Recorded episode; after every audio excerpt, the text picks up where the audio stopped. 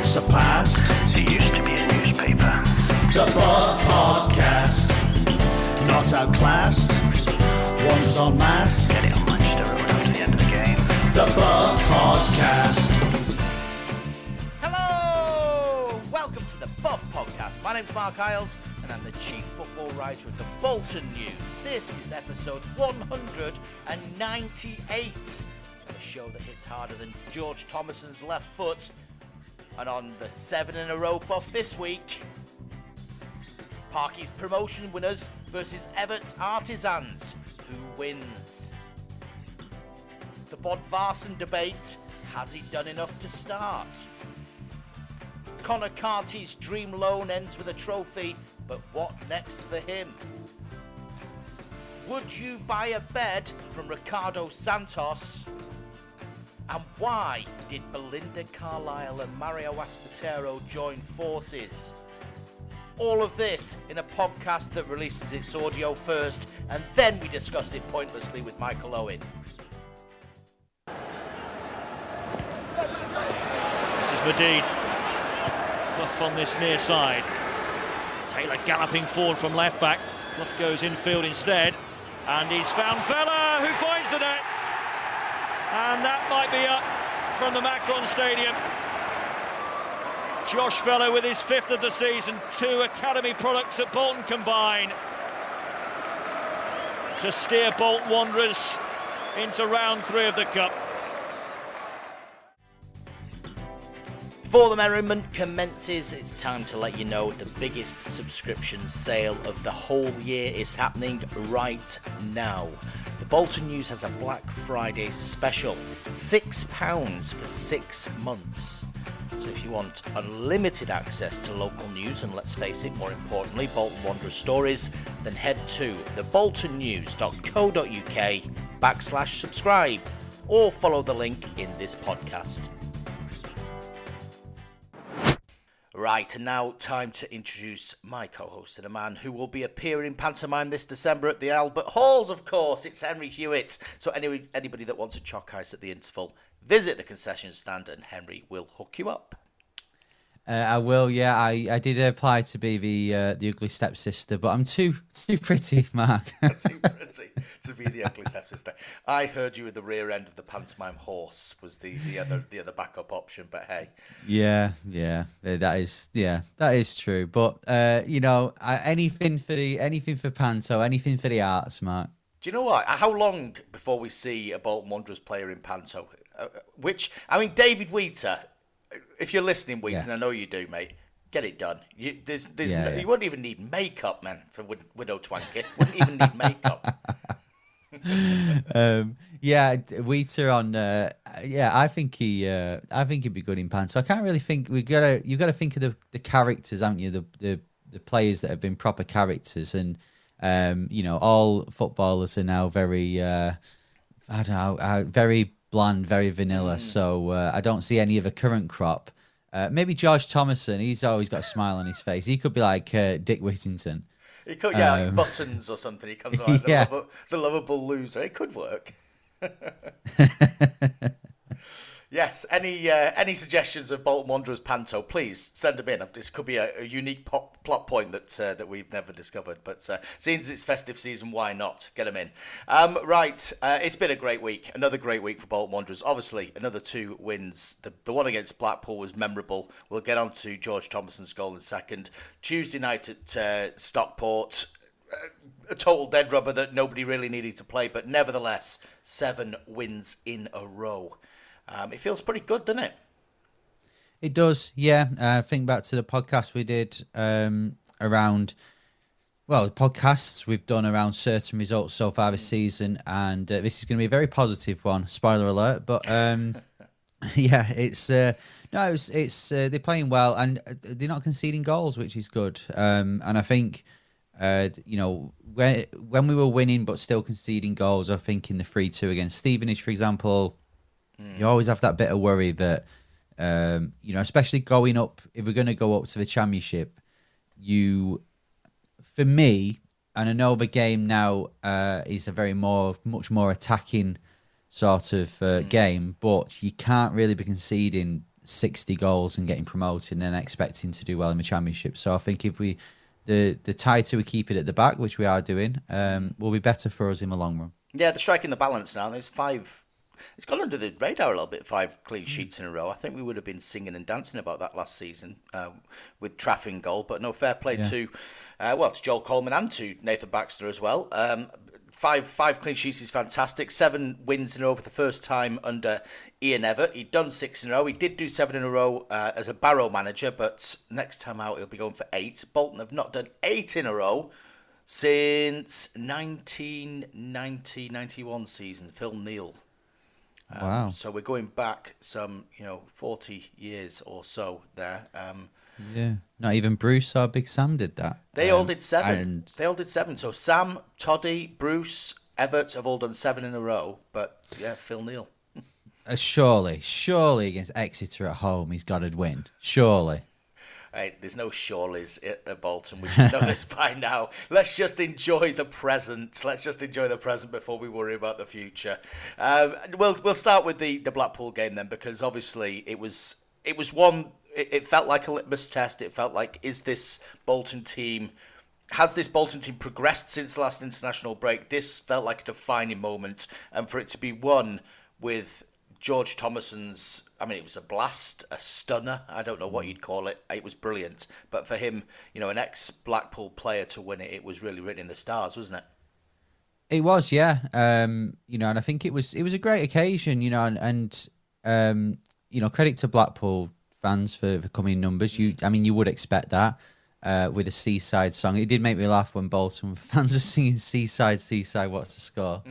um, but uh, yeah, it was it was a great occasion and um, a good game. Well, I say a good game. I think it was two teams that kind of cancelled each other out in sections, but you just felt going into the second half if they were going to be.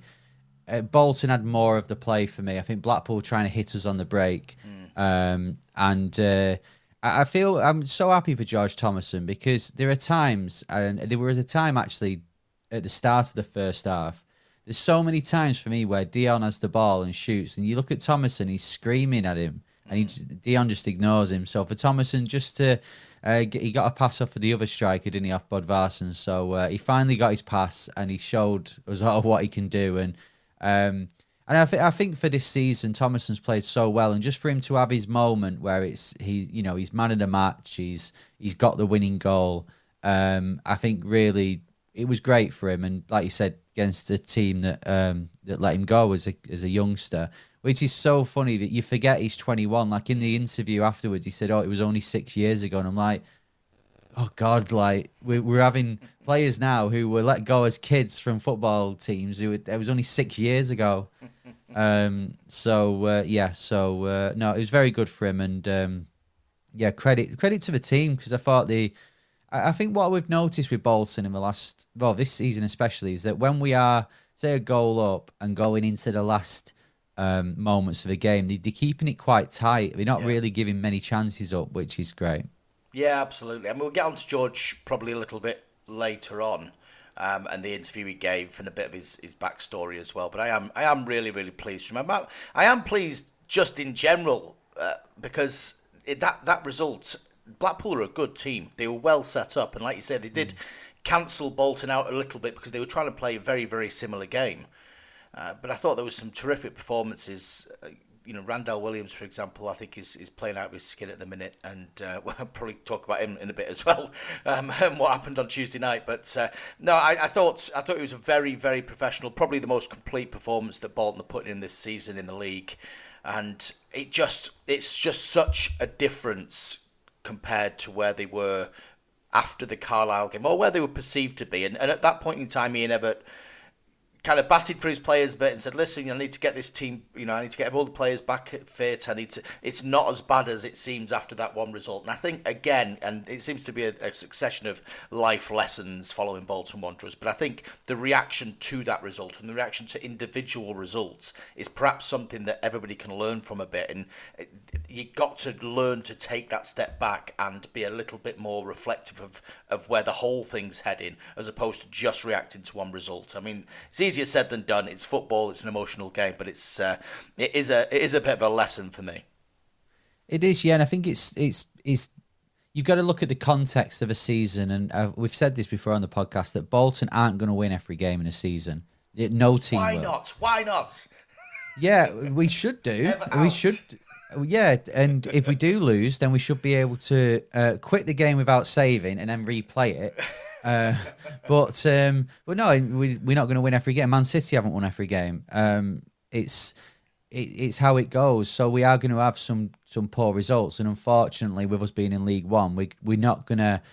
You know, there are going to be some results that you look at and cringe, and, and like Bolton won, Carlisle three not on this planet should Bolton Wanderers be losing 3 1 at home to Carlisle, but it, it does happen. And Derby have had some shockers this year as well. So, um, you know, I think it's important for the context. And for me, watching this team now and watching them, like against Blackpool, in every other season, we'd have we'd have drawn that nil nil. I thought that was going to a nil nil, to be honest.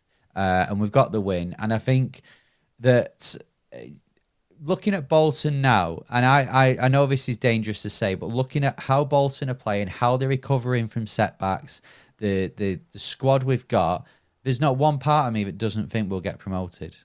And I, I, I thought the other day, I thought, actually, I think I, I think we we're proving all of these little doubts that we've all got. They're proving it wrong consistently, and I just think, you know, uh, now we've we've we've clawed back a whatever it was an a, an eight and nine point gap on Portsmouth.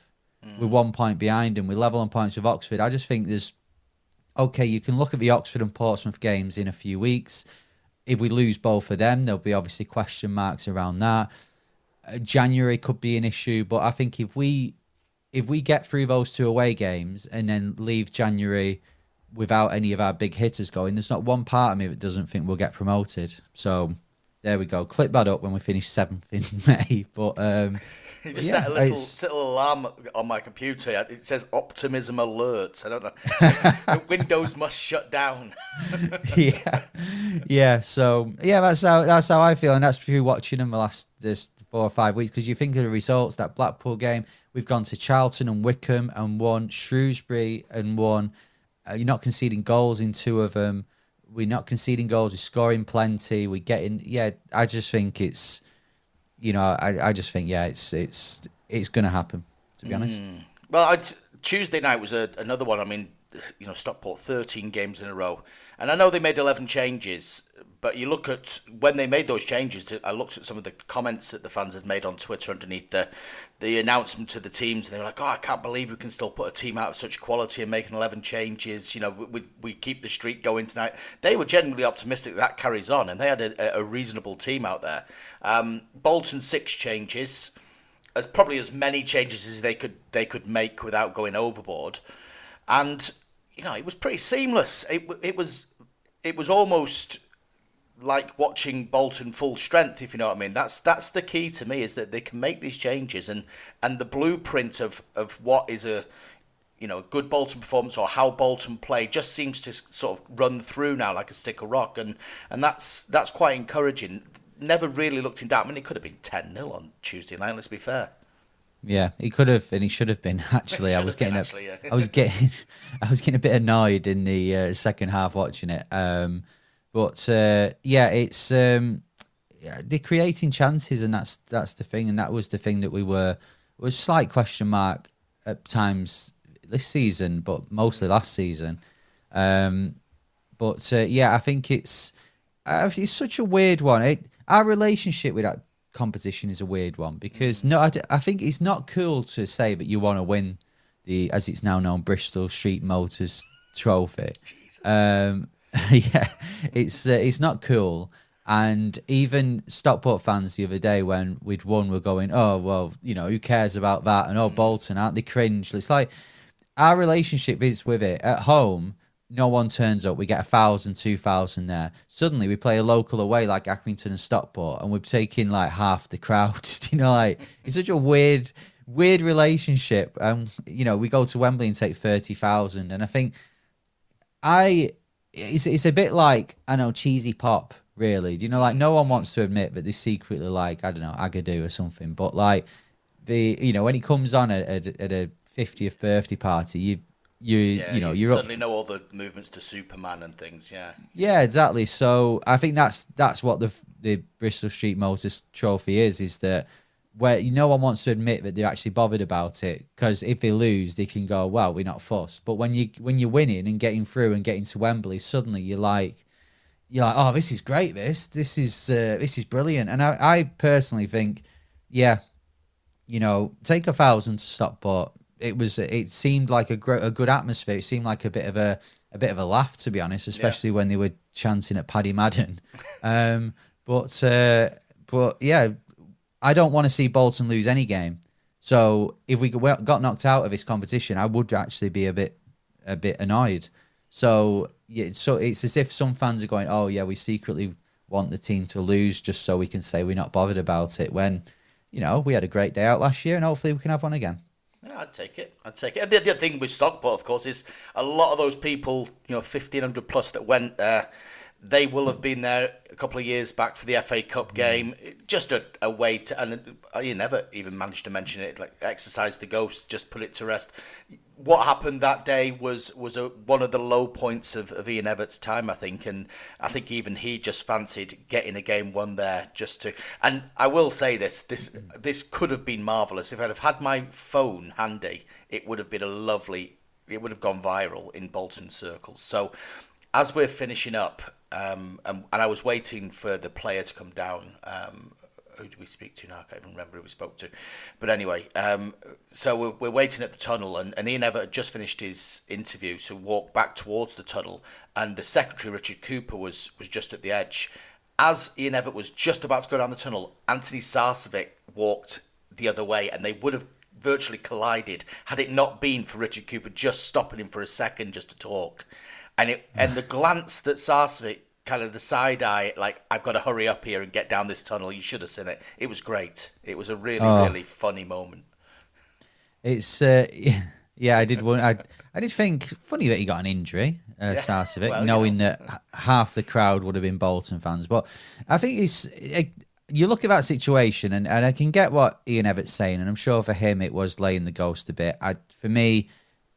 I'm not even that bothered. You know, if your teams lose to lower league teams, and that's what Stockport were and still are, to be honest. And uh, you know, if we both get promoted this year, they will still be a lower league team to us. But um, you know, I think it's the thing is both teams have moved on. Bolton have moved on, and I don't think there's any Bolton fan on this planet that says, "Oh, I wish Sarcevic still played for us."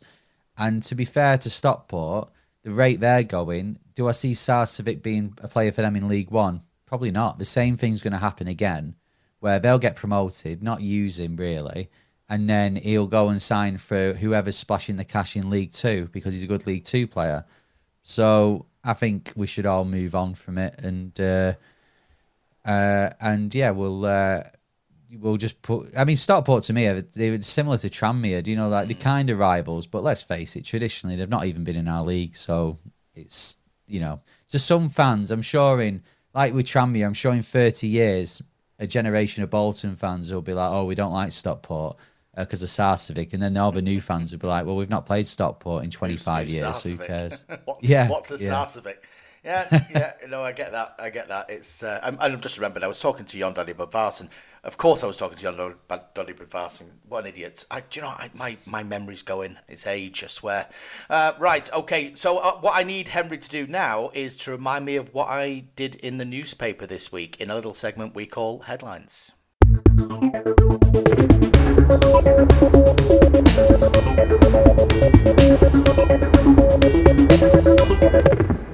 News. Well, we're going to start off from um, the EFL Trophy the other night, the Bristol Street Motors Trophy, as it's officially known, um, and a few things that came from that. Uh, Ian Evatt has, has been talking about the trophy itself and why people devalue it. He said it's all down to the timing. What did he say on this? Yeah, I, I think he was a little bit miffed that the game couldn't have been played later on when he didn't have five internationals out. Um, I didn't ha- didn't mind in the in the end. The team was still strong. I think probably he risked a few players that he probably didn't want to.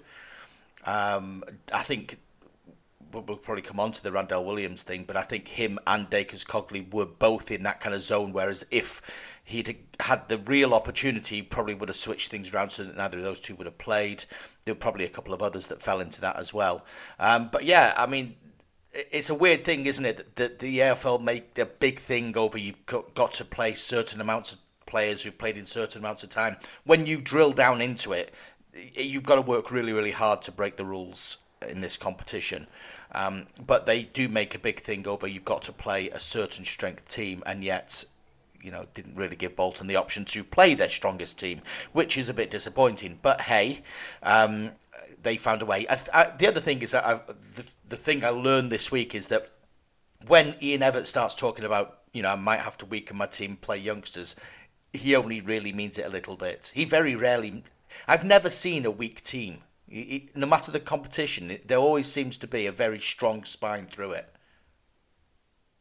Yeah, it's um, and that's to Ian Evatt's credit, and that's you know we won the competition last year, so it's like I said, I, I think it's a great opportunity for teams like Bolton to win a trophy, and people mm. can laugh, but you know you you look at some other clubs and think, well, when was the last time you won anything? Yep. Uh, yeah. You know, so I think. Uh, I think yeah, I think it. Did. And uh, to me, it's a great opportunity to kind of flex your muscles with your squad. Like that Bolton team, like you said the other day, was a strong team, mm. and we should have actually won six or seven nil. We do- completely dominated the game, and and it it's it flexes your muscles, and I think it says to the fans that we have got a good squad, and I think I genuinely think we do. And yeah, when we get five or six injuries, it looks bare, but on the whole, you look at the players that came in, and you and the players that were left out, and you think, well, actually, a lot of if we played with that team we played the other day, we we, we wouldn't get relegated. We've actually finished may, maybe pushing the playoffs, mm. and that's our effectively our second our second strength team. So, mm. Um, so yeah, it's it's good, and I'm I'm glad that Ian Evatt has this relationship with it because you yeah you you look at you know, you, you do look at some other teams, and it, it just baffles me sometimes that. It, and it, again, I think it's because it's seen as this cringy competition. Some managers just play under strength teams and get out of it just so. I yeah, I don't know. It's and and as well, it's it's one game a month. It's not yeah. that much more. Yeah. If it was uh, like a Champions League format where you're playing six games within eight weeks, then I'd understand it. But you're not, so I, I don't know. It's to me, I'm I'm happy with it. it. It is the lowest in the priority, I will admit that, but it's still a great chance for us to win a trophy. So yeah, go for it. The one thing I do regret a little bit about Tuesday night is that some of the players who really needed to further their cause, and I'm talking about Dan N'Lundulu specifically, but Cameron Jerome as well, Aaron Morley, they had chances. Uh, I thought Dan N'Lundulu was really good on the day. I noticed a few comments that probably disagree with that um, after the game. I don't really get where they're coming from. I thought he was really good.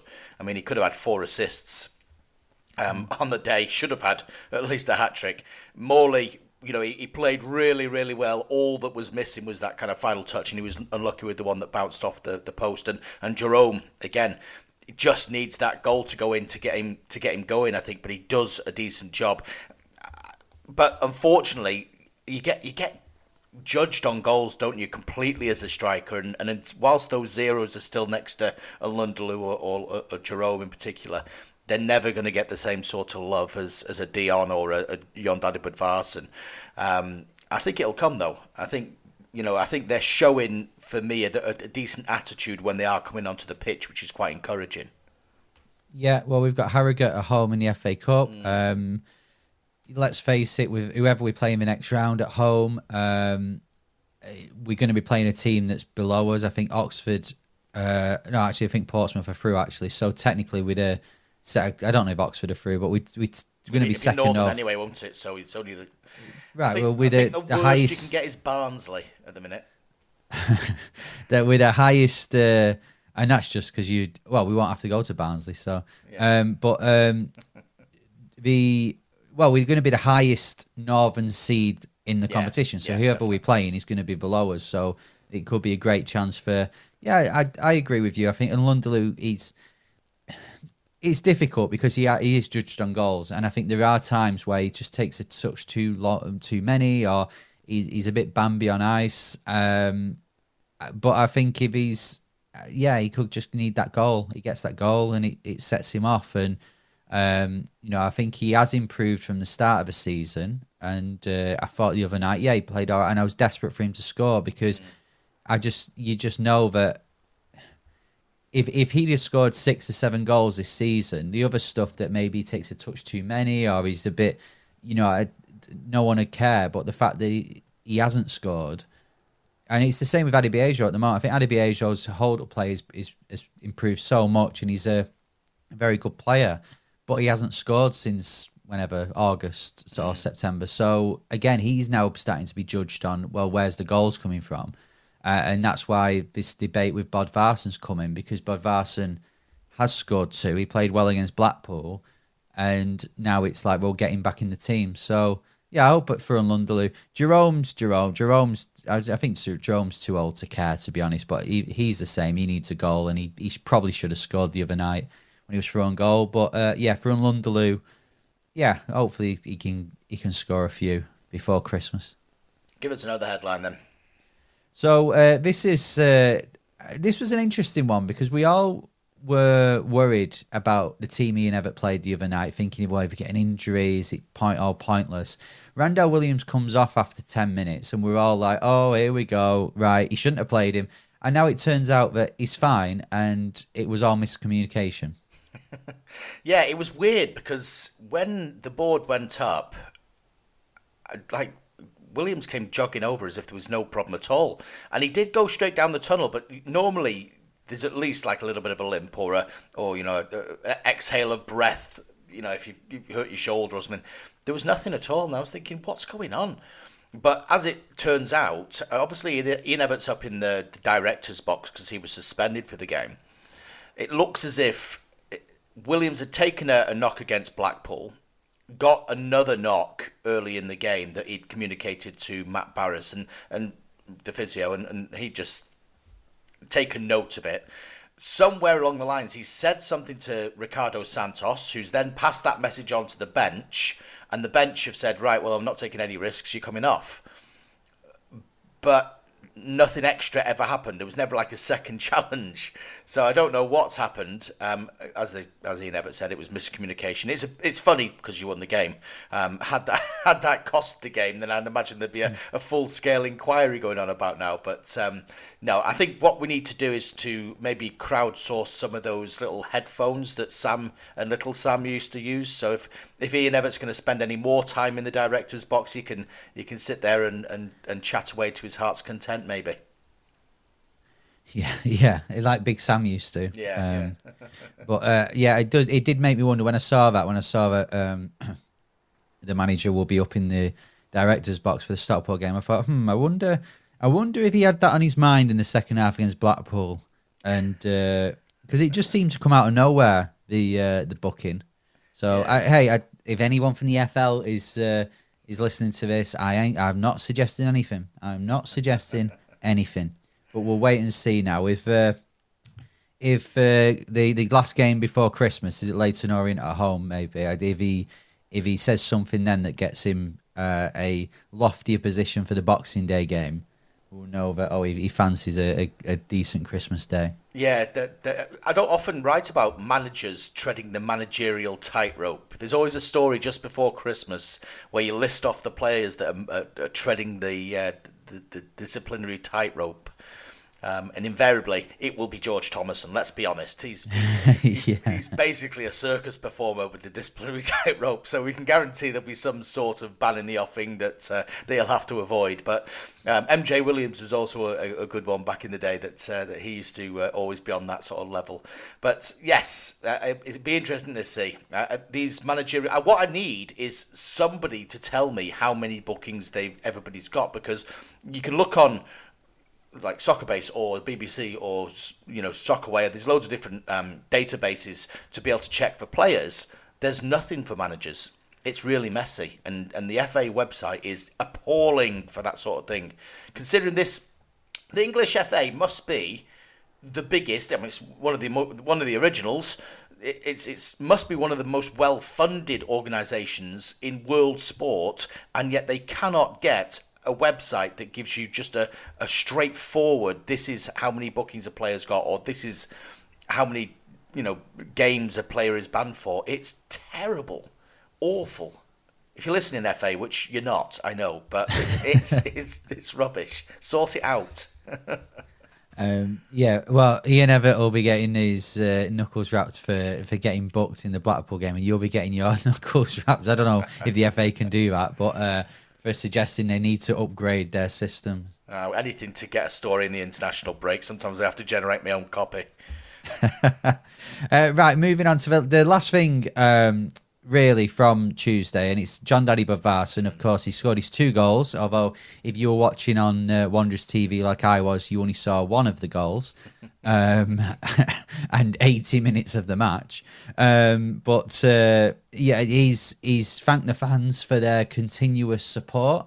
Um, but he's also had his say on uh, you know his international career as well, hasn't he? He has, yeah. So I mean, it was really good to see him back talking to the press afterwards because it's been a it's been a while for him. I spoke to him pre-season about getting his his career back on track after that ankle injury, but a bit like Josh Sheehan, a bit like Jack Iredale, you kind of have to find your way. It doesn't just happen all at once, and and I think they've had to manage him um, so that he doesn't have any sort of relapse or breakdown.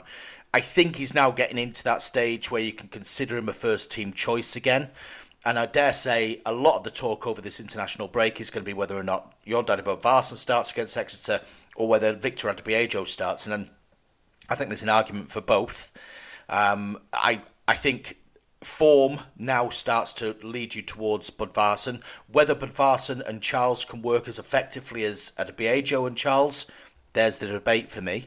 But yeah, he's he's basically said he he's feeling as you know as, as good as ever. He's he said it, it's been a tough few months, but every time you jog down the touchline as a substitute and you hear the fans sing your name, it kind of lifts your spirits, and, and it was a really nice chat. Um, it is international break, and I said about his his kind of future with Iceland, been a big turnaround in the Icelandic squad. A lot of young players coming in, and and he said I want to be a part of it. He's not he's, he's stepped away from the squad a couple of times. He's not been involved obviously since uh, the turn of the year when he got an injury. So it ergo it, it could be time for him to start thinking about whether or not he's got a future there but he feels that he has still got one major tournament left in him and he wants to get involved so good luck to him on that one hopefully he gets the first team football which he's going to need to push into that group of players now um, at international level and, and it couldn't happen to a nicer guy really Yeah, I think everyone, every Bolton fan roots for him, and uh, I think that's again, it's the goal scoring thing. Is that he's scored goals, he's he's proven the the uh, four months he had at the end of the season when he signed for us, and then last year. And I think if it wasn't for the injuries, would he be pushing Dion Charles figures? Po- Possibly, maybe not, Yeah. but he'd still be, you know, he, he's still put himself in positions to, um, you know, to to make those opportunities, and he's proved that over and over again. And I think, uh, you know, he, he is an asset to us, and he's he's a goal scorer. So, um, yeah, hopefully he can remain fit, and uh, you know, if we end up seeing him in the Iceland team towards the end of the season, you know, he has kept fit. So that will be uh, that will be good, and it's you know, it's we had this discussion about uh, games being called off for international duties, and uh, as annoying as it is for the, for, the, for the fans that we won't be playing Cambridge on a Saturday and I'll be on a Tuesday. Um, I think overall, the more Bolton players we have on international duties, better for the club. So uh, yeah, hopefully he can get back in the team. give us another headline then So apparently, this is the best side that Ian Evatt's ever had. Uh, would you agree with that? Yes, interesting that you should say. Well, I, I think it's probably given in that he's, he's he's in the highest league position that he's ever had.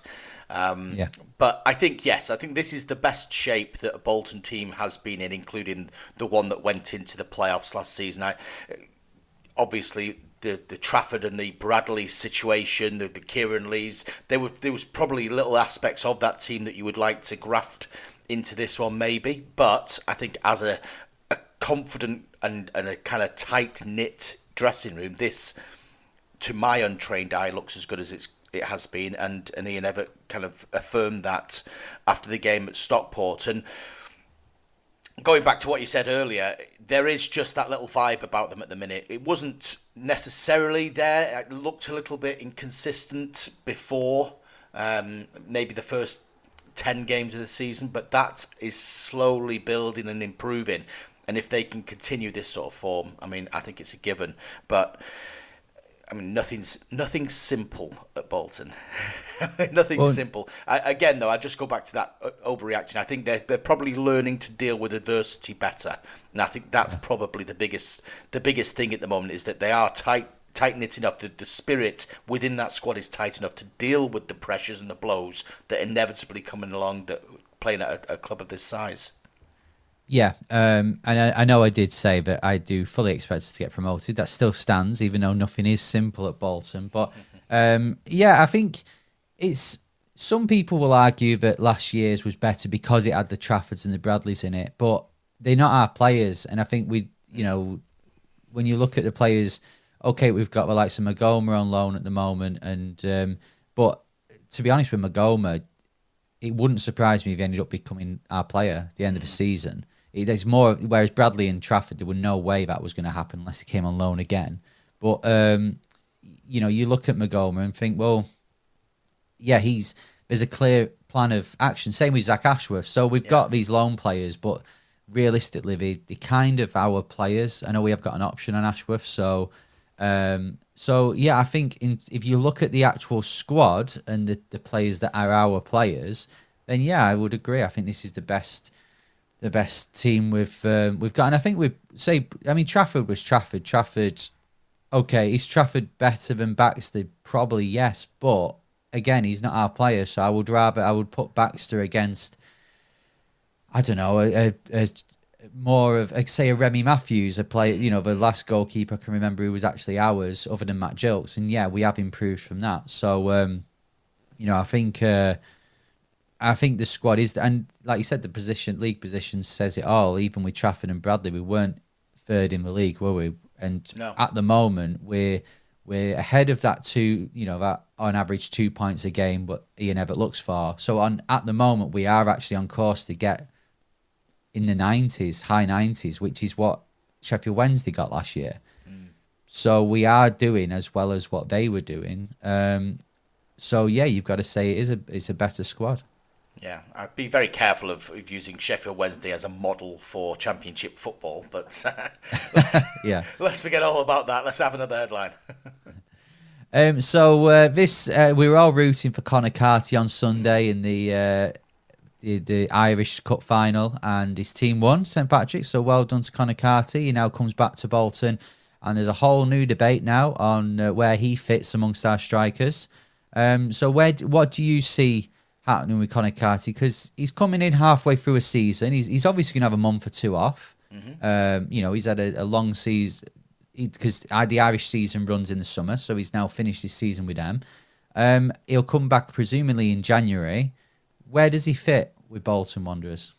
Well, yeah, he can't play for Bolton's first team until January because it does run window to window, I'm told. So the the idea of like giving him a couple of goes in the FA Cup or anything like that, unfortunately, isn't a goer until until January.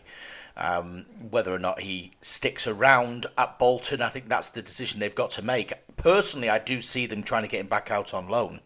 I know he's been playing the Irish season uh, uh, when the first few months of this season. Um, but I think they'll try and get him out after Christmas, maybe give him a little bit of rest beforehand, but then try and get him back out. I can see him playing League Two. I really can. Um, I, I think he, he looks to me ready for that sort of move. Lots of really, really positive things coming from the B team management and the coaching staff at the academy on him and the development he's made with extra exposure to, to real senior football. So I think they'll do their level best to get him out to a level higher even than Kumbeni or or or, or uh, Max Conway, who's, who've gone in at, at AFC Fylde. I think he's he's got a very good chance of, of being loaned out at uh, League Two level in, in January. That would make sense, I think, because I think within the the Bolton strikers, you, you probably you are looking at it actually maybe a, a uh, an understudy to Dion Charles. He, he, we've had this discussion where you look at Bodvarsson and Lundulu, Jerome and Adeboyejo, they're all of the similar sort of ilk, you know, a tall striker, uh, whereas Carty's more of a Dion Charles. So maybe he could fit in as uh, coming on for Dion Charles. But um, yeah, I think if I, I would be disappointed if he went back to Ireland because then that means that okay, halfway through next season we're gonna have the same issue. But yeah, I think if he can get to uh, League Two or even lowest part of League One, maybe the team could take a punt on him. He's would be great for him, and it, it can give him that experience within uh, the English leagues. Because again, he, he's you know he came from Wolves, but he's not really had that experience of playing in the English leagues. Um, so yeah, I think League Two could be a great shout if he goes back out on loan, gets a few months there, and then comes back in the summer, and we can uh, probably assess him depending on what league we're in. Yeah, he's a finisher. I think Ian Evatt said after he scored against Tranmere last season that he sees a real finisher in Conor Carty, and I think the, the physical aspect and the, the experience that that loan will have given him might just might just have pushed him to a level where he can play league football now. So exciting times, exciting times. I shall uh, be speaking hopefully to, to Matt Craddock about him uh, next week. We're hopefully sitting down and have a, a, bit of a chat. So it should be should be interesting to hear his thoughts on, on a lad that's probably the, the B team's biggest success story so far. Really, um, a final headline, perhaps, Henry. Um, well, just before we do, I, I just actually um, you mentioned Matt Craddock there. Obviously, Yeah. he's been uh, appointed as the first team coach. Um, just a quick one on him. I guess it's uh, it's a natural progression, isn't it, from the B team? Yeah, I, I think it's an interesting one. I, I spoke to Ian Evatt about it um, a couple of days ago, and he, he, he kind of is he's aware that a lot of people are looking at it and saying, "Oh, this could be the easy option," uh, because he's obviously come from the B team. It's it's not going to be a massive amount of money to bring in. A, and yeah, they had a lot of, uh, by all accounts, a lot of um, experienced people put their hat into the ring for this one. Um, but Craddock did well. Obviously, the results have gone well. They they've been impressed with what they've seen with him. He he's matched everybody, all the external candidates that applied for the job. Um, says uh, says Ian Evatt, um, and I think what they're trying to do, and this is this is interesting. I think that they're they're trying to generate coaches from within and keep that going. The old kind of boot room theory that they used to have at Liverpool. So they want to be able to bring coaches through from the B team into the first team as a matter of course. And so the the philosophy, if if you buy into the old coaching phrases, the DNA and all that nonsense, uh, you know the the footballing principles that Ian Evatt has are starting to run down now, and you can see that when you see Julian Darby's 18s or uh, the B team, they're, they're playing the same sort of football, and so they're trying to bring in coaches who've got the same ideas and and have it kind of running all the way through, like the old Blackpool Rock I mentioned earlier. So that's that's the idea, and and and Craddock seems to be the first one of that. I think we should expect more. I think if I was Andy Tutt right now, I think you know he he's got an exciting future, hopefully as a coach as well. Who knows? Um, they're now looking at the B team, and, and they feel like they've got a, a, person in mind. I think for the B team, so that's I don't think an appointment for that is going to be too far away for that one. So um, yeah, interesting times. I like the idea of a Bolton boot room. I have to say. Yeah, me too. The Liverpool one was famous, and we now can do one. The 2024, we'll give him a few weeks. 2024 version uh, at uh, at Lostock will be great. Uh, right, final headline, and uh, it's just Rico Santos's bed advert. Explain. Sometimes I give you notes that make no sense. I appreciate that. um, so yes, I mean anybody that's technologically savvy, and, and I, I'll be honest with you, I'm not one of these people that sit and scroll through Instagram or TikTok much. I do obviously do Twitter. People know I do Twitter because I've got to. I don't really spend much time. However, uh, young Dan Barnes does. Young Dan Barnes is our digital eye, and uh, the other day he, he says, "Have you seen this?" Gave me uh, what I assume is a TikTok um, of Ricardo Santos effectively selling a mattress. Um, so he he was basically doing a voiceover for a bed advert. um, which was just marvelous. Now, I can't really uh, give it justice, so I've I've taken some of the audio and, and I'll play this clip now. What's going on, my people? My Simba mattress just landed. This one's brazy. Can't lie, I've never had a better night's sleep. You can unzip the top layer of the mattress to put in the wash. So if it gets dirty, don't stress. You know your boy had to go all out. I got the Simba Hybrid Luxe. This mattress has 10 layers and it also guarantees maximum support and pressure relief. One of my favourite things is that it has a bamboo wool layer to help control body temperature. Time to get my beauty sleep. Peace. So I think he's got a future in, in voiceovers. I want to buy a bed mattress now. Um, he, I, I had a chat with him about it. He knows I've done it. I've not completely thrown him under the bus. Um, yeah, I think he, uh, I think he's now sleeping more comfortably. I can say that. I, I imagine that the the company uh, who has uh, has now furnished him with a with a lovely with a lovely mattress. Um, And I, I dare say that the sales have uh, have gone through the roof. I think there's a there's a big future on QVC for him. There is. I thought there was there was a line that he missed the trick on, and they missed the trick going. He could go when I'm not looking for clean sheets on the pitch. I'm wanting clean sheets in the bedroom, and with the new this whatever the company's called, called, yeah, Simba yeah, yeah. mattress. Uh, that's what I uh, that's what I get with a comfortable sleep.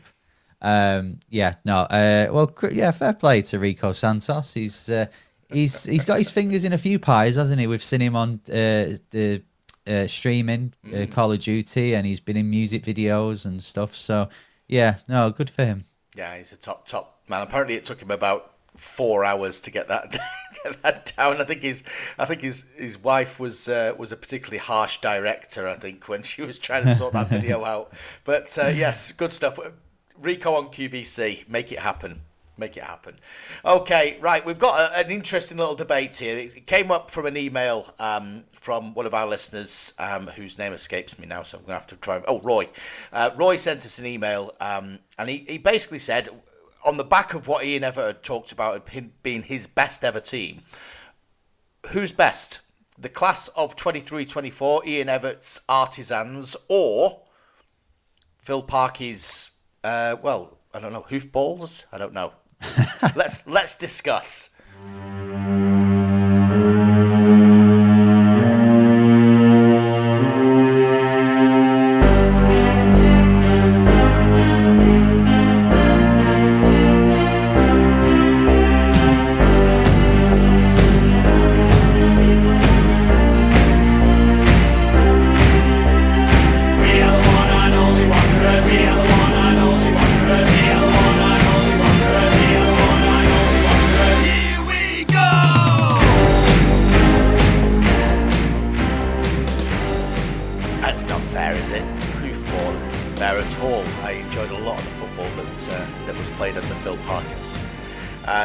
So yes, compare and contrast. I think the best way to do it is to break it down into positions: goalkeepers, defence, midfield, strikers, and then we'll leave one for the manager as well. Um, and we'll see what we think, Henry. But we'll open this up to the floor as well. If you've got any thoughts on it, do email in uh, or do uh, find Henry on uh, Twitter, not me, because I don't need it. Um, so. Let's talk about goalkeepers. So Bolton won promotion in 2016-17. Uh, they were uh, there was a lot of th- th- there's a lot of backstory, there's a lot of context. Obviously, they're under a, a degree of embargo, and they had uh, ownership issues, to say the very very least.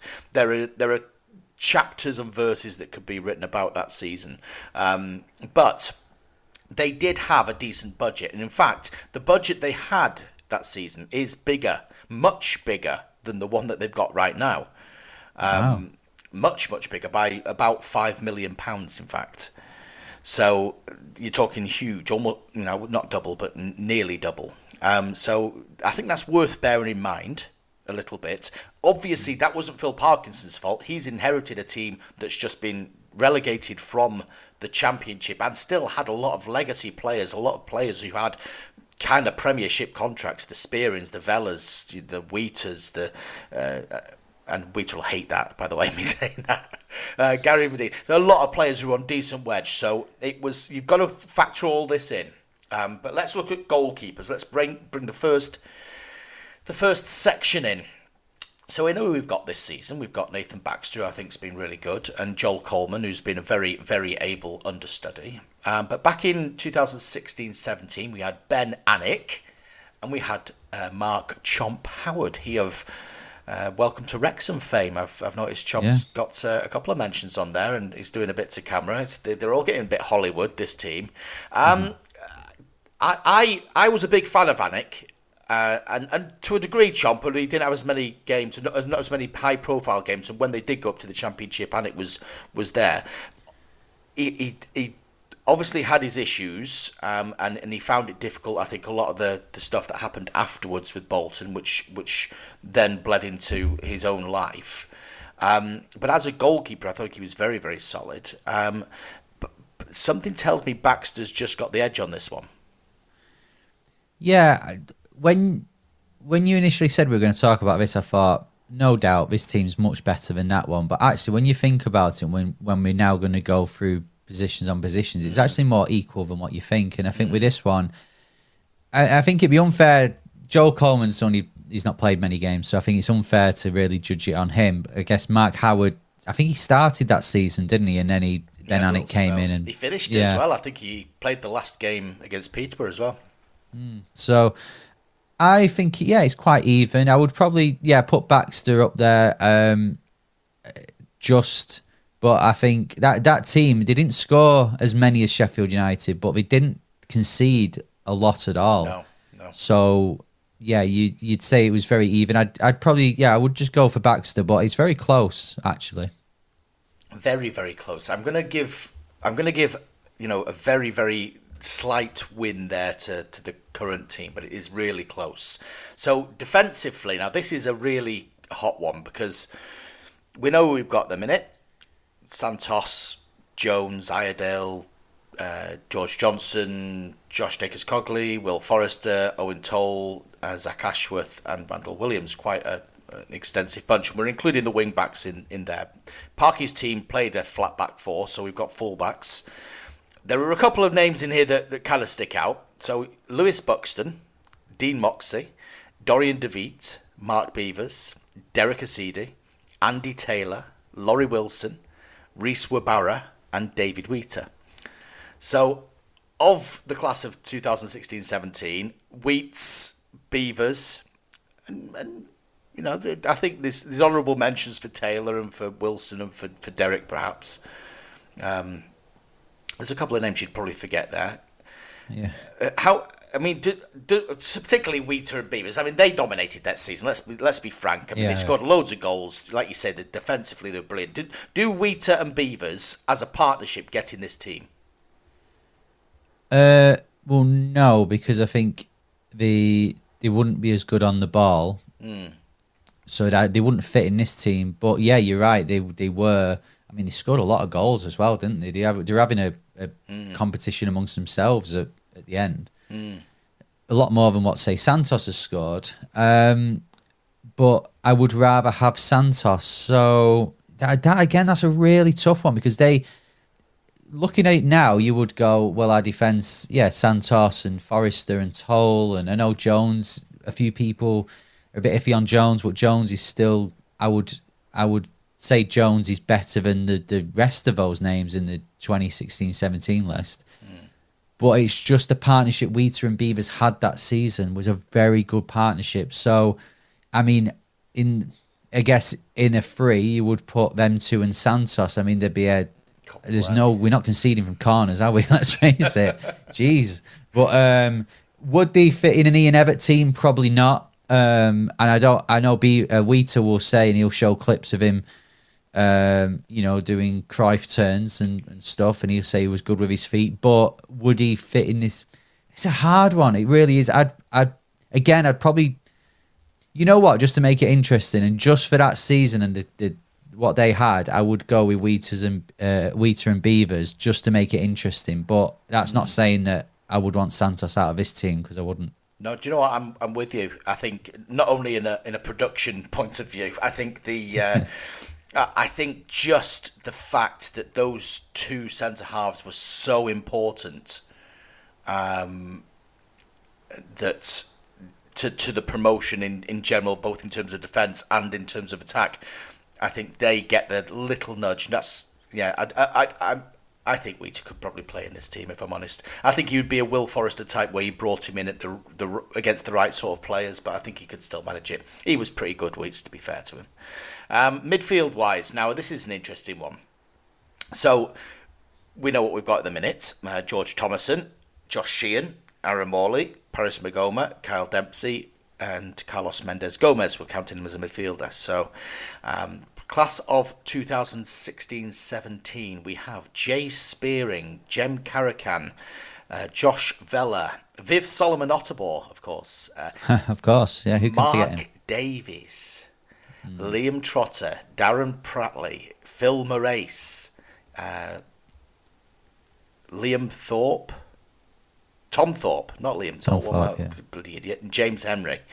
Um, yes, Tom Thorpe, of course. I, I, was, I was looking at that and thinking, I used to work with the Liam Thorpe. What am I on about? Anyway, so uh, there's there's quite a few in that, that 16 17, but I think if you look at the, the best four, and I know Mark Davies only played very briefly towards the start of the season, but he still counts. I mean, of all those players, Mark Davies is the best player in that list for me. Yeah, yeah, definitely. Uh, I have a soft spot for James Henry because uh, after the Scunthorpe game, he gave a headline that had Bolton and Henry in it, so uh, I did like that. Um, but I mean, Mark Davies is the best player. But Mark, if you're going off, if you're going off talent across Yeah. their career, Mark Davies gets in. I mean, Mark Davis, uh, Mark Davies and Josh Sheehan. Imagine them two in the same team. They just Bloody hell. no one would have the ball off them. Yeah. Just been them two playing amongst themselves. But um, going off that season, I don't think you can. Mark Davies just he was injured for most of it, and Yeah. then we didn't see him really after that, did we? So uh, I'm going to go in the midfield for this uh, this team because I think you're looking. We've we've got two sets of threes really. You know, you've got your Maghoma, Thomason, uh, and Sheehan at the moment, and then replacing them, you've got Morley, you've got Dempsey. Um, you know, so so yeah, so I think there's this midfield is, in my opinion, actually, this midfield is the best in the league. So you know you're gonna put this one in. Sorry, I'm going to split decision this. I, I, I think, looking at those names now, Darren Pratley played Premier League football, man. Phil Morais, I don't need to explain on this podcast how important Yeah. he's been to Bolton Wanderers. Jay Spearing, Josh Vella, that is a good midfield. That is a good midfield, and and we have got a good midfield right now, at Bolton, without a question. But I tell you what, a couple of those options I would love to be able to draw on. Um, uh, you know, to be able to, to, to use in this squad. Um, it's a, it's an embarrassment of riches, but I think I'm going to go split decision on that. I think I'm going to. I'm going I, to. I think it depends. It depends on the manager as well. Would Yeah. I, I? You know, I think you're looking at the Spearings and the Velas, and they'd they'd fit into this team, but they'd fit in more of a right. We need to keep hold of a lead. We need to be a bit, you know, the dark arts maybe and win a tackle here and there. Um, you know, good players, and that was a good midfield. Phil Morais was excellent, um, and with our new you know, our new impact we've got on set pieces, then Fil Morais would be very good. But um, yeah, no, I've got I've got to go with this one. So a split decision. Yeah, uh, Morley versus Morais as well for for for deliveries. It's an interesting one. Interesting one. Right. Okay. We'll move on to the attack then, because this again, I think it's not straightforward. It's not straightforward. So, current options are Dion Charles, obviously, uh, Victor Adeboyejo, Dan N'Lundulu, Jon Varson, and Karen Jerome. Back in the day, Phil Parkinson could draw on Gary Madine uh, Conor Wilkinson, Max Clayton, Chris Long, and Adam Le Fondre, and of course Zach Clough at the very start of the season. So that for me is a pretty.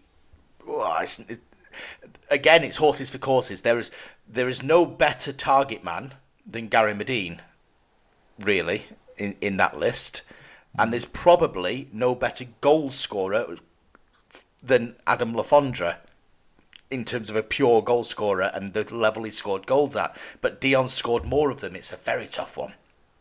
It is. If you're taking five from that list, I'm going Madine, Lafondra, Charles, Adeboyejo, and then Bodvarsson. So for that, No Zach Clough in that. Oh, sorry, I forgot about Zach Clough. Yeah, change that. So Zach Clough, but um, but then you've got Le Fondre, Zach Clough, and Charles, who have kind of, you know, I know Yeah. Charles offers a little bit different in terms of his closing down and whatever, but you still got. I, I don't see how any of it. You know, they they can't all play. So. Um, it's, It's a tough, tough, one because it's tough because Clough and Le Fondre never played. I know they kind of played with each other a few years earlier, but Le Fondre came in as a replacement for Clough. So, uh, yeah, that is a tough one. I'm, I would have to go, and this is this is no slight on Dion Charles because you know my feelings on Dion Charles, but um, you get you're probably you're probably gonna have to go with that the, those three, that strike force, Clough, Lafondra, Madine, you're gonna have to go with them. Madine just for that season and the six months afterwards. Madine pre that season, there's no way Madine's getting anywhere near my team. No, Um, no. Whereas Le Fondre in his previous time at Bolton and Clough throughout his time at Bolton would have done. Um, Charles, yeah, Charles, Bodvarsson, Adeboyejo. I'm gonna have to slightly go for that the the 2016-17 one, but that one's tough as well. Yeah, I, I'm with you. I think I'm just giving a very slender victory to 2016-17, but I think Dion gets in there pretty much regardless. But you know, maybe just uh, above. I mean, you may change your thoughts as well if, if if Bolton were to go up this season and Dion scores 20 and then there's important goals in that. We're talking about a team that has actually been through that system where we've seen them score important goals. So there's kind of a bit of a nostalgia feeling to a few of these players. Um, so that will probably it'd probably be better done next summer. This kind of argument. In fact, I'm going to do it anyway because people have forgotten about it by that point in time. Um, so we'll just record this and play it again in the summer. Give ourselves an Yeah. afternoon off. um, right, we'll go for the manager then. So, I mean, this is an interesting one. So, Ian Evatt, um, obviously, has been, um, I mean, hugely popular. I, I think there's always been a generational kind of split a little bit between people that like Ian Evatt's brand of football, um, younger fans who like the way he talks and, uh, and conducts himself, then I think there is probably an older generation that maybe have a, a little bit of an exception to some of the sort of more bombastic sort of phrases and the um, don't particularly identify with the football. Um, Parkinson is quite the reverse. I think he appealed to the kind of belt and braces people who had loved Allardyce and loved the kind of the the more old school values that he stood for. Um, his team could play football. I, I think that's it's unfair to black because he got a lot of hoofball. I said that at the top, but I think it was unfair um, some of it. Um, but where do you stand? Does does Evo get the edge here? I, I feel like I'm leaning towards Evatt. I yeah, this is a tough one because I think on a career, Parkinson has proved he's proved with Bradford, with Bolton, and I know He's doing it with Wrexham, isn't he? But yeah, he's doing it with Wrexham. I think with, with the thing with Bolton and Parkinson, yeah, a lot of people when when we were winning, it was fine. And Parkinson again, you say what you want about what was going on at the time, but that Forest game, Parkinson was in charge. Uh, you know, a few of the players like they were in that team, so they give us a generation of Bolton fans. Probably our best moment as a Bolton fan when Wilbraham scored and Parkinson was in charge of that. So I think it's, you know, I think if you look at them right now, on in terms of career, you'd give it Parkinson just because he's been he's done it for more. He took Bradford to the League Cup final. He obviously took Bolton to the Championship and kept us up, despite the fact we we we had a Sheffield Wednesday style start to the season. Um, whereas if you look in 10 years and think, well, who do you think would be a, a Premier League or a Championship manager? You're probably going to look at Ian Evatt, or well, maybe not 10, but maybe five. You're probably looking at Ian Evatt has got the. I think Phil Parkinson can take Wrexham up, but as soon he'll get to a point where as soon as he loses a few matches, they'll get rid of him and go for someone more popular.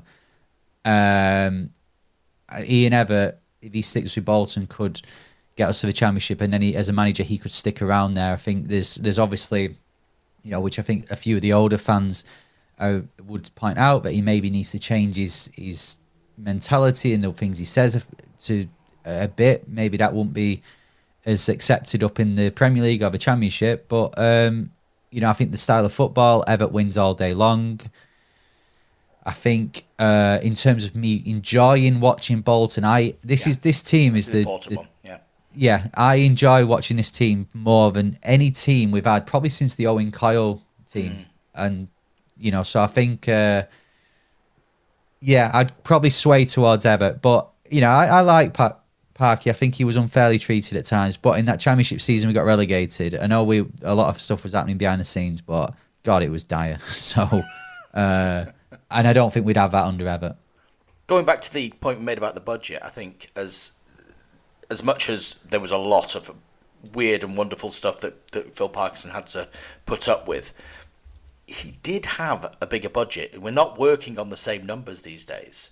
So I think that's a that's a fairly important point to make as well. That whilst it felt like everything was underfunded at the time at Bolton, I think pro rata, you know, we are living in different times here. We're living in more with a more sustainable vision of a club and all that kind of stuff. So um, I think there's always that little bit in the back of my mind that thinks, well, yeah, I think I think Evatt at the minute is is doing a is doing a terrific job, and if he can get promotion and move level in terms of the the standard of football that Phil Parkinson managed to as well, I think he probably edges it based purely on on the modernism of his football and the, the kind of the expansive way that the team plays. So, wow, um, I think that's looking down the list. I think we're on a draw really. I think we're on a draw. I don't Yeah. think there's a lot of difference at all. I think we've got two wins, goalkeepers and manager, and then we've got defenders and strikers for 2016-17, and then one split decision. Please, folks, let us know if you uh, differ your opinion to ours. Um, so, right, last thing on my list is going to be a bit of who are you? Blink, and you missed him. Who are you? Here today, gone tomorrow. Who are you? Blink, and you missed him. Who are you? Here today, gone tomorrow. Who are you? So, if you're new to this segment, uh, each week we take a letter. This letter is E. Um, and we spout out some weird and wonderful facts about three players beginning with E, or whose surname begins with E. Um, you, the listeners, have supplied me with all three of these. In fact, one listener has supplied me with all three of these. Thank you very much to James. Um, so, are you ready, Henry, with your sliding scale? You uh, you rate these according to interest on the Dacres Cogley scale. I do. I'm ready, and uh, it, it, just a bit of praise to you, Marc, that you've given us content for the next 26 weeks. So uh, that's half a year's worth of content. Well done to you. Absolutely. And then we're going to start all over again. Um, right, okay. Three players. Let's see this podcast out with uh, some weird and wonderful facts. Okay, the first one Zach Elbouzedi. Are oh, you ready? the yeah. Um, he- he would be disappointed not to make Ian Evatt's best eleven. I'm sure he would for those uh, six games he played. Didn't play that much um, on the promotion season from League Two. Uh, he always he, he was really quick. I always thought he was one of the fastest players I think I've seen in a Bolton shirt. Um, but he was always a sub, always. I, I thought it was just because I had iFollow on two two times speed. Well, that's it. I got to see him in real life. He's one of the very few players that I've seen in real life that none of you guys have. You see, he's No. it was the weird and wonderful uh, COVID season. Came from Lincoln City, of course, um, but he actually left Lincoln the summer that Bolton came up to League One, and he ended up, and this is the interesting one. Um, he ended up playing for AA, AIK Solna in Sweden, who are a top level, top division Swedish team. He played in Europe that season, which is weird. Right. Um, but he's now playing quite regularly in the top division in Sweden. Um, and he's, he's he's pushing for a, an international call up for the Republic of Ireland as well, which is interesting. Um, but I've Right. just read an article that he's also his dad is Libyan, and he's he's basically a bit of a, a tug of war with Libya trying to convince him to come and play for them in uh, in their World Cup qualifying campaign. Um, but he's kind of holding out and hoping that he's uh, that, that Ireland are going to give him a call. Um, so if you think back a couple of years, I didn't really see that coming. No, and if uh, Back to the Future is anything to go by, if you've got a tug of war with the Libyans, you go with Libya. um, I I didn't expect that. So that is uh, on the Dacres Cogley rating. That's uh, uh, mm, we've had we have had more interesting ones. I'm sure we'll have more interesting ones today. I'm going to stick that initially as a 4 but come back to me because if if you don't get better than that, it may push it up. Okay, okay. You've got to keep a, a fairness on the Dacres Cogley scale. It's an international recognition of measure. Um, so, second one is Robbie Elliott. We all remember Robbie Elliott, surely. Yeah. Of course. Um, club record signing in the summer of 1997 when Wanderers were promoted to the Premier League. 2.5 million, I think, off the top of my head. Something like that. God, it, that was what nearly 30, 25 years ago, and uh, we've, we're nowhere near. It's, it's funny in the, the world of football where transfer fees go up, Bolton's have have come down quite a lot. I was saying this to my son the other day. We were talking about club record transfer fees, and I said, uh, "Guess how much Bolton's is?" And he plays the FIFA, and you know he, he, he watches Premier League football quite a bit, and he's like, oh, "What, twenty five million, 30 million? I'm like, nope, eight point two million um, under Daniel Bratton.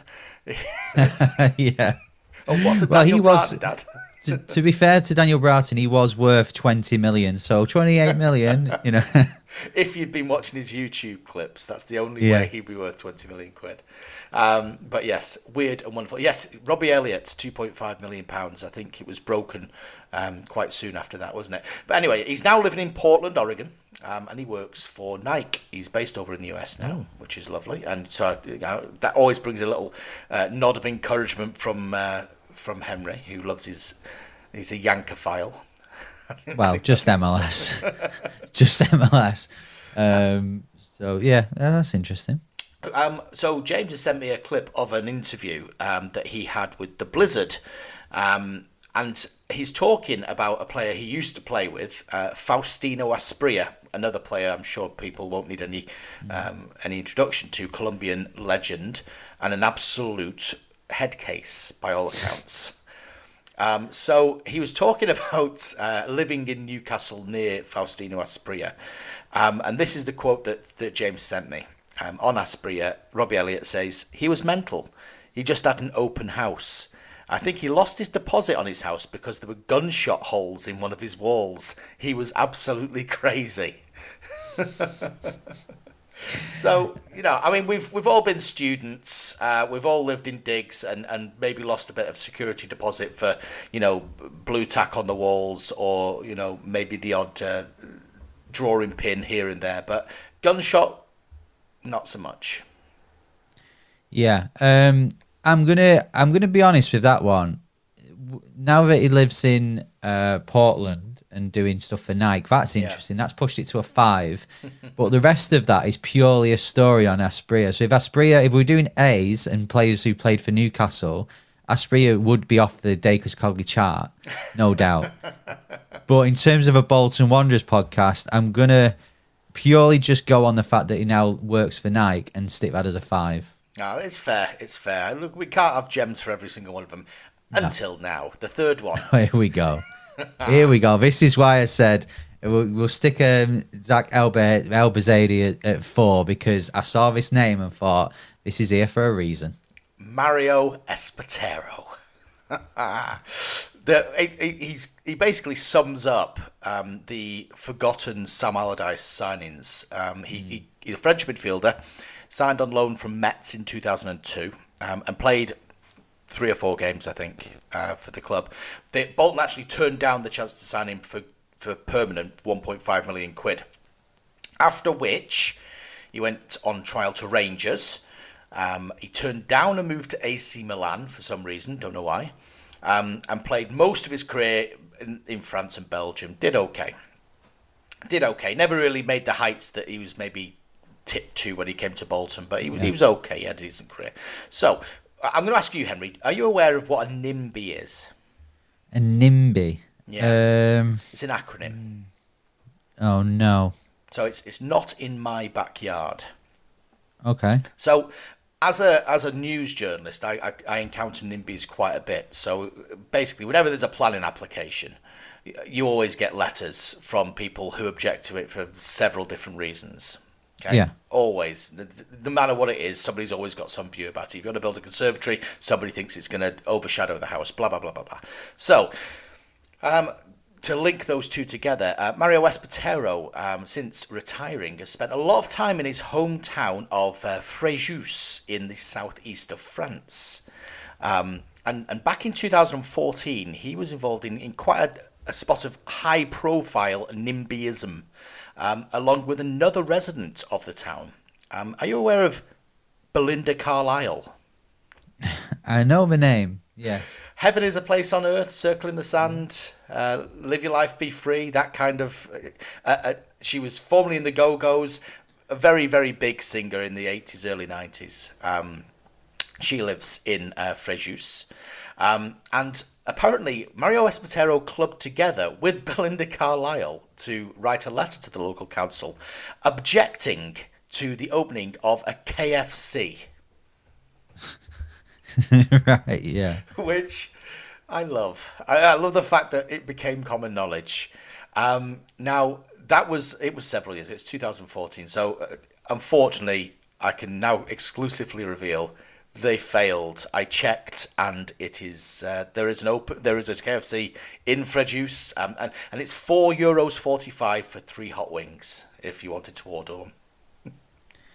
Right. Well, there you go. That's um, that's. I'll take that into my day. Uh, that bit of knowledge. Uh, I'm gonna just for. I'm gonna stick that as a six and a half a day because cognitive rating. Uh, it's quite funny actually. The next time you hear the words Mario Espartero, you'll be thinking of KFC. I guarantee it. I will believe I will, Carlisle. and and I hear uh, I hear those words quite a lot uh, in my life. So yeah, um, no, it's uh, I love. I, I am really enjoying this feature. I'm enjoying I, more, more than anything the random former Bolton players that. Uh, I, I've forgotten about, but take me back to I don't know LMA Manager 2003 days or some, whatever I was playing then. Championship Manager four. Indeed, indeed. Actually, do you know? I just got the uh, the Bolton Wanderers club manager 2003-4, the one with I think it's got Nakata on the front of it.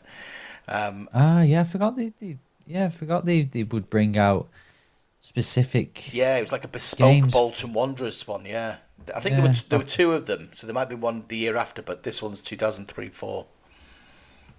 Not not played We'll have yet. to do. We'll have to when we're in the summer when we're looking for content. We'll have to uh, have a have a game. See how how well you do. Can you can you win a trophy? Can you out Sam Allardyce? Sam Allardyce. Absolutely. Well, I noticed on the back of it, it says uh, Mario Jard. It's got this big like profile of Mario Jardel, and I was thinking, how realistic is this going to be? Mario Jardel is out for three to six weeks because he's just ate 18 Big Macs. yeah. Um, I did have the. Um, I've just googled it actually, and I did. I did. Ha- I had the one that had uh, Djorkaeff and Nolan on the front of it. Right. Um, I had that one, and I, I can't really remember. I, I think it was one of those games where I was because I, I was just playing Football Manager or Championship Manager, so I never really played it. But uh, I do remember. I remember it vaguely. We'll have to give it a whirl. We'll have to give it a whirl. Okay, well, this has been a, a lengthy podcast. Apologies for the overrunning, but we've, I think we've crammed as much as I possibly could into this one. Um, because it's episode 198 after all. I mean, you know, we don't just we don't just mess around. We don't just give you half an hour of uh, of, of somebody ranting on having not been to a game about whether Bodvarsson should be in the team. No, no direct comparisons to any other co- uh, website there. um, but anyway, um, yes. Have you enjoyed yourself, Henry? Have you, have you enjoyed episode 198? I have, yeah, and as we always say uh, amongst ourselves, for some reason, whenever there is a international week uh, and we have not not got a match to look forward to, or next week, for example, when we've not got a match to you know talk about, we still manage to overrun. So. Uh, ma- you know, strap yourselves in next week because it's going to be a bumper six-hour episode where we'll somehow manage to find stuff to talk about. One hundred percent. Uh, So if you get your get your who are yous in, um, that uh, it'll be F next next time. So I would imagine we'll get who who who've we got with F? Uh, Mark Per Fish, Frandsen. Per Frandsen. Yeah. Any any weird and wonderful facts you can bring in about those guys, whether they've objected to the building of uh, of a Subway or a McDonald's or you know maybe even a, a Pret. Who knows? Um, just uh, get uh, get those emails into us on the usual address. Until that time, though, next Friday, I have been Marc Iles. And I've been Henry Hewitt. And we did that the wrong way around, but never mind. Um, this has been The Buff.